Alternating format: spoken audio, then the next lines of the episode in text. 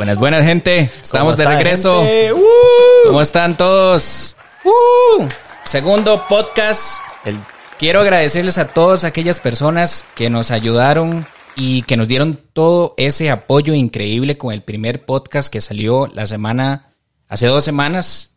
Entonces, estamos atrasados, Memo, pero muchísimas gracias a todas esas personas. todos esos comentarios que nos dieron, súper agradecidos, la verdad, para mejorar y para darles a ustedes un mejor podcast cada día, cada semana. Aquí estaremos con nuevos temas. Mi amigo Farid, Memo en la mesa y hoy vamos a discutir un tema muy interesante. Memo, y el tema de hoy se las trae. Se las trae, claro. Entonces, ¿quiere? Sin más, preséntese. Pues, el día de hoy vamos a hablar cómo la pandemia afectó al mundo del Funko.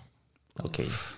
Para los que no saben, el Funko es una figura de 4 pulgadas de vinil y pues hay de todo, para todos los gustos. Eso que si ustedes han pasado por tiendas aquí en, en Costa Rica y muy probablemente en todas partes del planeta y ven esas figuritas juponas que algunas se mueven, que son bobblehead, como dicen, o que son estacionarias, eso es un Funko y hoy vamos a hablar sobre eso. y sobre cómo la pandemia nos afectó a todos. Porque si bien es cierto, como habíamos hablado la vez pasada, eh, previo a la pandemia, pues había un cierto movimiento en la, en la cultura del Funko aquí a nivel nacional y pues en el momento que se dio la pandemia, pues hubo, o sea, una vara que nosotros no pensamos que fuera a suceder.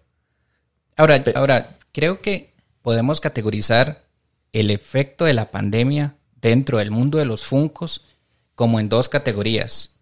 La primera sería, digamos, el impacto que tuvo a nivel internacional Claro. y la otra, el impacto que tuvo a nivel nacional. Claro, claro, claro. claro. Porque para los que ya llevamos un ratillo en este mundo de coleccionismo Funko, eh, sí, definitivamente te- podemos decir con creces y hechos que el coleccionismo en el año 2019 es muy diferente Claro, al que se Al- dio en el 2020. al 2020, sí. Total, total, Correcto. total. Uno, para mí, para mí personalmente, hubo un aumento increíble en el 2020 a pesar de que la pandemia nos, nos afectó en muchos ámbitos y especialmente a nivel económico. Pero previo a la pandemia había un movimiento, un tipo de estrategia también, como por ejemplo con el tema de las convenciones, que pues la idea era ir a las convenciones presenciales como eh, la San Diego Comic Con, la New York Comic Con, todas las que se, se, se dan en, a lo largo del año y adquirir tus piezas ahí. Las piezas que llegaban con un sticker especial por vos haber tenido el derecho de ir a la convención, cosa que cambió totalmente cuando se dio la pandemia. Es que, es que creo que la pandemia y ningún país inicialmente sabía cómo abordar la pandemia. Jamás. ¿verdad? Yo me, me acuerdo los primeros días que decían, mira, no vas a usar la mascarilla y después sí, después tienes que usarla siempre. Exacto. Y así pasó con todos los países. Entonces, creo que el mundo del coleccionismo se vio afectado de cierta manera porque muchos de los eventos que se hacen a nivel internacional y a nivel nacional son presenciales. Exacto. Entonces, ¿cómo afecta directamente la pandemia al mundo de los Funcos a nivel internacional? Creo que el, el impacto directo sería con las convenciones. Total, totalmente. total. Creo que, bueno, y para las personas que no saben, el, las convenciones son como este lugar donde se reúnen todas las personas geek a nivel, se podría decir que mundial, porque van gente de toda nacionalidad al evento es- para es- Son poder... eventos del año. O sea, son eventos Exacto. del año en los que Y- uno apuesta a ir y ahorra y se planifica para poder llegar a esas instancias. Y cuando se viene la pandemia, todo esto se viene abajo. Toda la cultura que se reúne en todos estos centros, pues ya no tiene la posibilidad de compartir como se hacía antes. Y entonces, pero, pero vos sabes cómo funciona la convención interna. Claro, pero puedes explicarle a nuestros compañeros que están. Entonces, la- es básicamente esto. Vos compras el ticket y podés ir a la convención. Pero dentro de la convención hay como mini sorteos para las tiendas o para ciertos stands específicos dentro de la convención. Dentro de estos stands específicos está el de Funko. Porque Funko ha venido en una creciente demanda en los últimos años. Entonces, de, necesitan regular la cantidad de figuras que pueden vender. Entonces, Exacto. hacen un sorteo y póngale un ejemplo. De mil personas que van a la, a la convención, el sorteo solo premia mil eh, premia 100 de los 1000. Entonces, solo esos 100 Adquieren tienen disponibilidad para poder ir a comprar al stand. Y aparte de eso, hay figuras que están limitadas.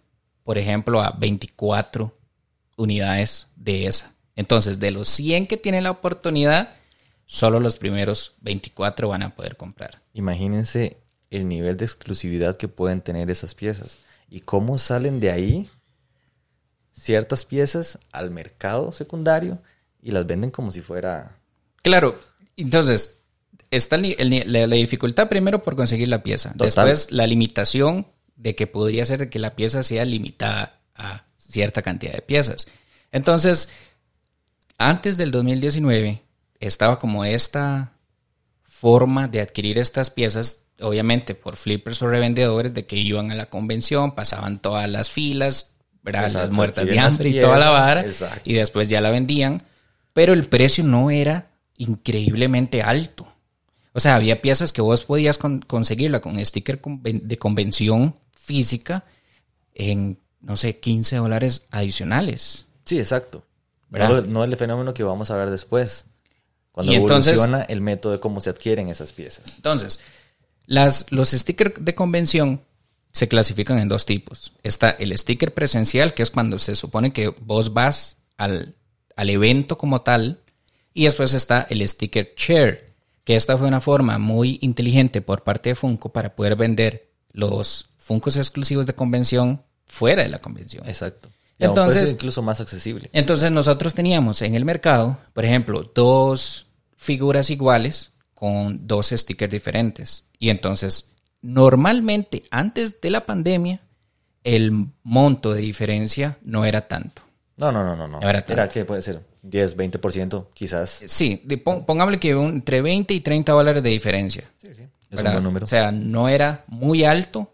Si la figura era muy cotizada, tenía hasta 30 dólares, pero no era nada fuera de parámetros exagerados. ¿Y cómo cambia esto en el momento, en el 2020, cuando llega la pandemia y nos clausuran toda la posibilidad de poder tener contacto físico o evitar todo el tema de las aglomeraciones? Ahí todo el sistema que ya se había forjado para este tipo de piezas cambia completamente. Cambia Entonces- completamente y se hace más virtual. Entonces ahí es donde empiezan a llegar las convenciones virtuales que le llaman. Entonces esa fue como la medida que encontraron de poder satisfacer la demanda de los Funcos, específicamente para X convención. Pero el problema que llegó ahí fue que no era del todo justa. Para nada justa. Porque, porque, digamos, limitaba que tenías que estar registrado en la tienda de Funko. Después que tenías que tener O sea, al de principio- comprar al- dentro del Al territorio. principio no limitaba la dirección.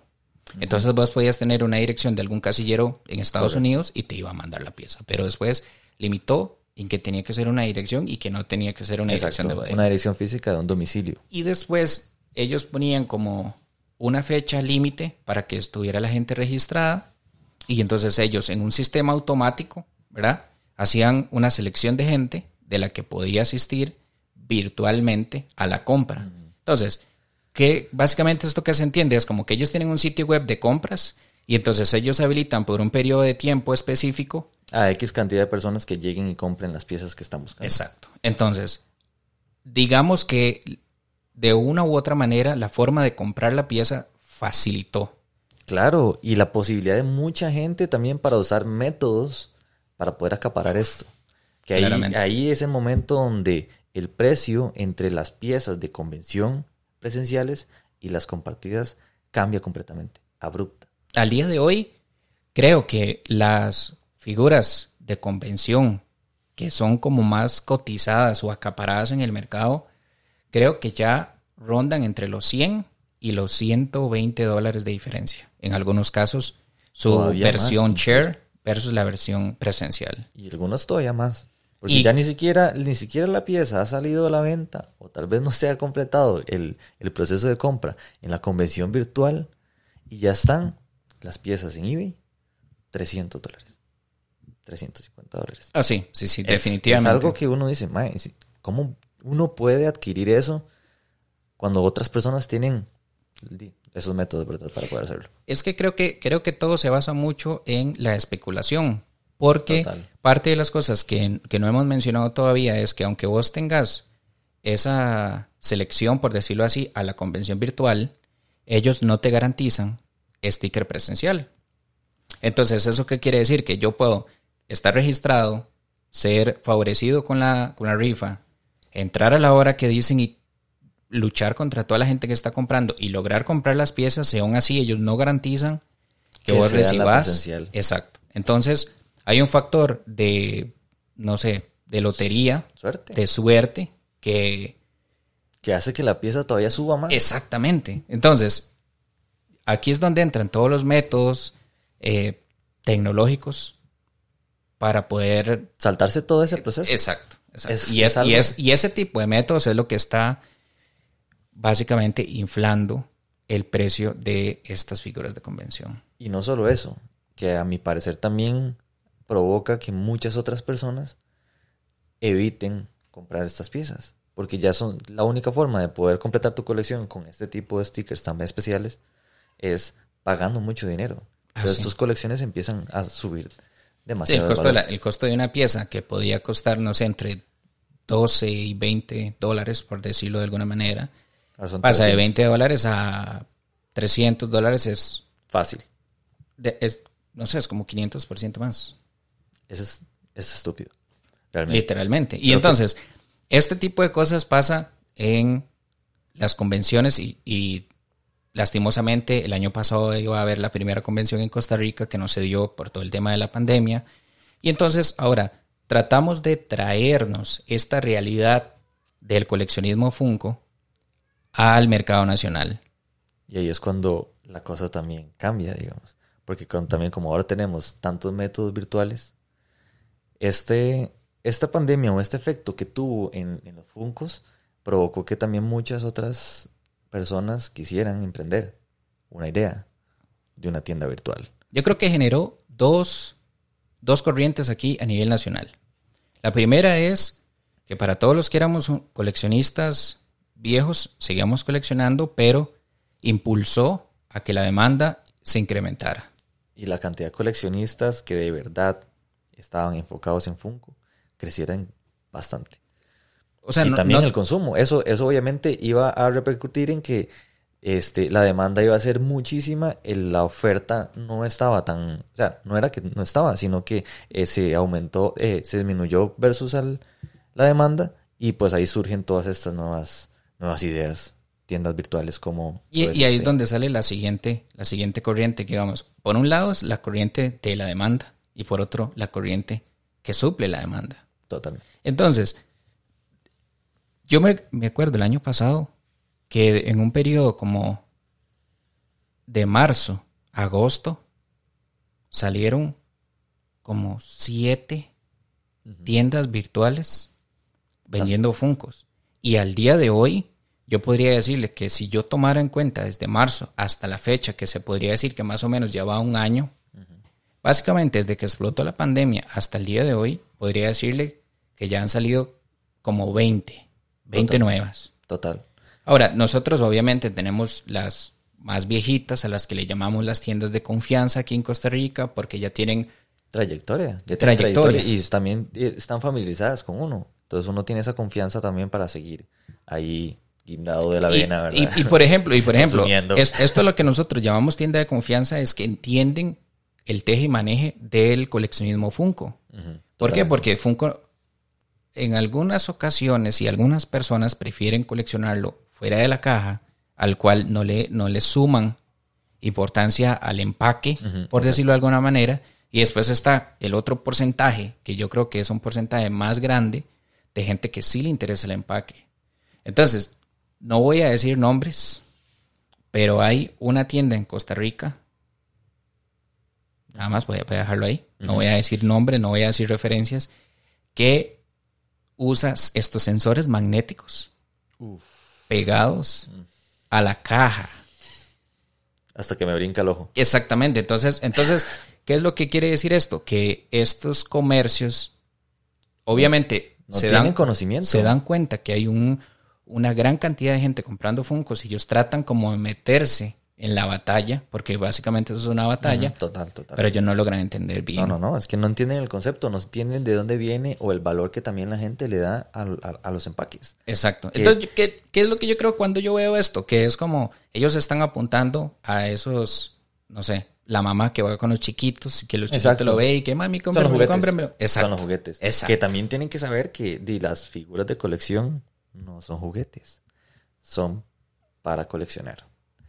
Eh, como usted lo desee, sea en la caja, sea sin la caja, como usted lo desee, pero es para coleccionar. Ahora, Entonces, ese es su problema también en- entre las familias. Sí, digamos. sí, sí, porque, porque yo me quedé con la cizaña, por así decirlo, con, con la espinita de que si se consideraban juguetes o no eran juguetes.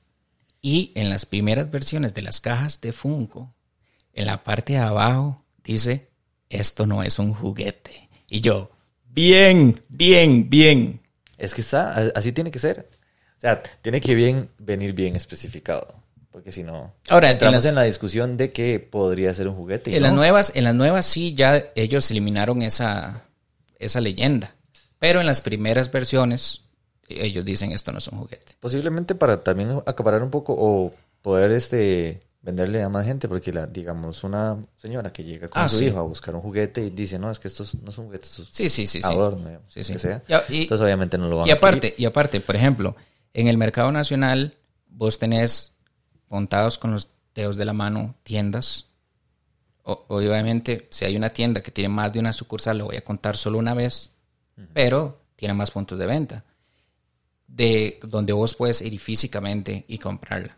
Hay una gran cantidad de tiendas que nació a raíz de este boom, que yo siento que, que el boom no se dio hace un par de años, se dio el año pasado. Esta es, este es mi criterio personal. ¿Por qué? Porque Realmente, hubo un crecimiento en la demanda, hubo un crecimiento en la gente que quería suplir esa demanda y no estamos hablando de montos eh, poquitos, o sea, estamos hablando que si una persona trae 200 funcos, es una gran cantidad de inversión. Totalmente. Pongámoslo a ver, pongámoslo en, en retrospectiva en versus el 2019. O sea, Sí. nosotros que hemos estado trayendo Funko desde todo este tiempo, este, pues se ha visto un gran aumento de cómo la gente busca ahora todas las piezas. ¿Por qué? Porque también Funko tiene para todos los gustos. O sea, vos puedes comprar de todo lo que te guste, de Keylor Navas que acaba de salir. Recientemente, para todos los O sea, afi- son cosas aficionados que- del fútbol, Exacto, o sea, Tiene tiene para Navas. todos los para todos los gustos. Entonces, obviamente, se hace una demanda impresionante a nivel nacional y como la gente tampoco tenía la posibilidad de salir y, di, este también tenía cierta manera gastar su dinero, pues el coleccionismo creció demasiado, a mi parecer. sí, o sea, de que creció, creció un montón. y ahora, total. Creo que en la parte negativa que podríamos destacar de- del coleccionismo de Funko a nivel de Costa Rica es los precios de las figuras. Sí. Los precios de las figuras claramente vos conseguías, ah, volviendo al tema de las figuras de convención, por ejemplo, una figura Chair en, no sé, 40, 45 dólares ya puesta aquí en Costa Rica con todos los impuestos y Toda el shipping cuestión, y todo. Y ahora, como se cotiza tanto, o sea, estamos diciendo que pasó de 45 dólares a 100 dólares de golpe. Demasiado. Es demasiado. es impresionante. Sí, sí, total. Y eso hace que también y poca, mucha gente se abstenga de comprar las piezas. Pues sí, pues sí. Inicialmente, inicialmente creo que la gente que tiene la posibilidad de comprar directo va a comprar directo.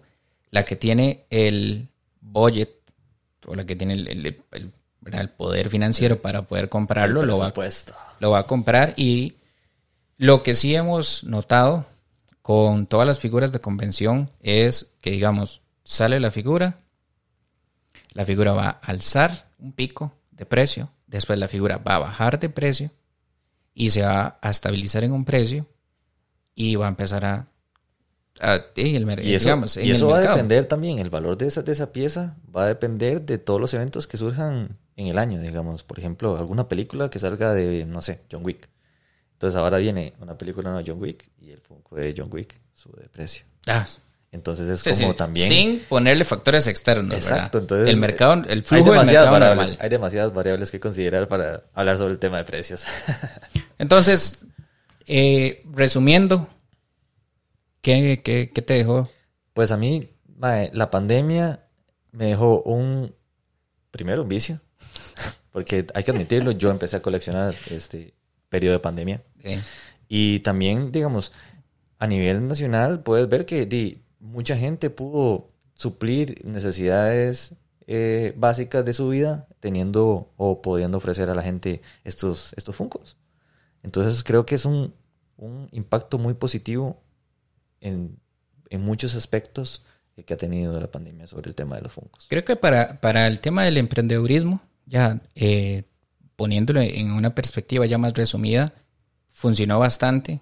Ahora hay más lugares donde puedo comprar, entonces hay más lugares donde puedo cotizar precios. Exacto. Y Exacto. a nivel de colección, tengo la, la, la posibilidad de, de, de seguir coleccionando las figuras que quiero y sé que van a haber varias tiendas que, que lo van a traer. Entonces, al final, La opción está. la, la opción está ahí. Y creo Exacto. que va, y creo que llegó para quedarse. Exacto. Y eso permite también que muchos podamos completar nuestras colecciones de alguna manera, ¿verdad? Porque Sí. las Funko siempre saca nuevas piezas de cada una de las colecciones que tenemos. Y este, este es un dato eh, muy curioso que me encontré por ahí. Y es, Funko, aún en, en periodo de pandemia mundial, ¿verdad? Porque no es como que solo eran unas, Ajá. era en todo el mundo. Sacó 1596 figuras nuevas.